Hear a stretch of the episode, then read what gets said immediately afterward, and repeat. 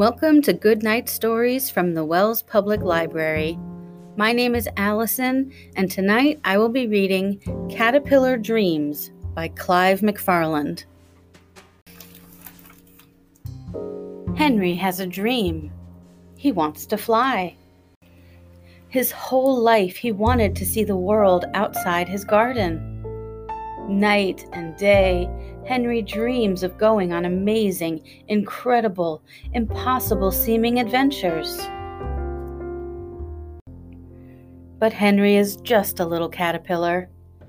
And how is a little caterpillar ever going to see all that the world has to offer?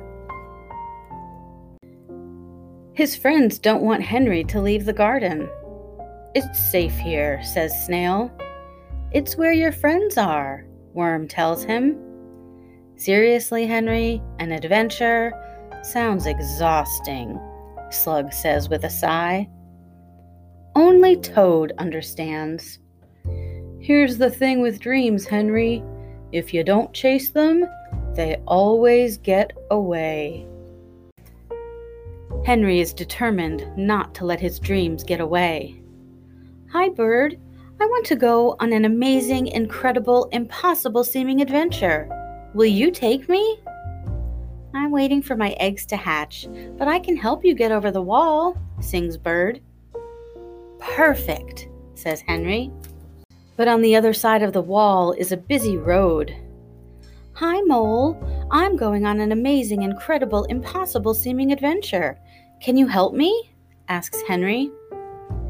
I can't go on an adventure today. I need to finish my tunnel under the road, Mole mumbles. That's okay. I'll help, says Henry. But on the other side of the road is a big, big lake. Hello, fish. I'm going on an amazing, incredible, impossible seeming adventure. Want to come along? Oh, I could never leave my lake, but I'm happy to help you across. Awesome, says Henry. Henry flew over a wall, burrowed under a road, and crossed a lake.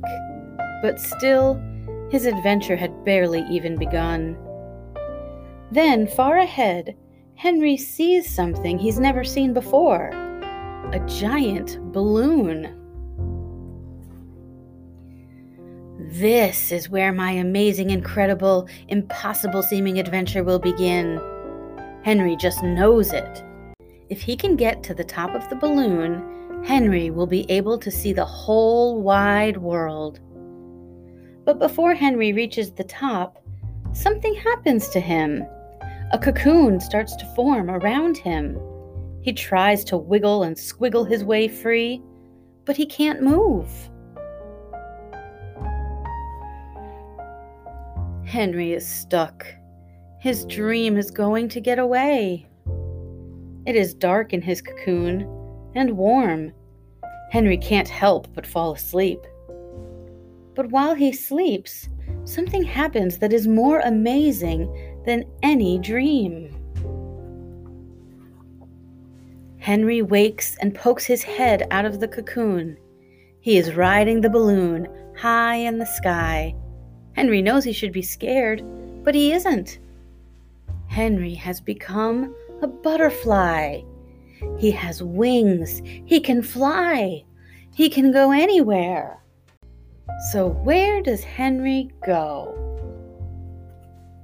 Home. The most amazing, incredible, impossibly possible place of all. Never stop chasing your dreams. Thanks for listening. Have a good night, everybody.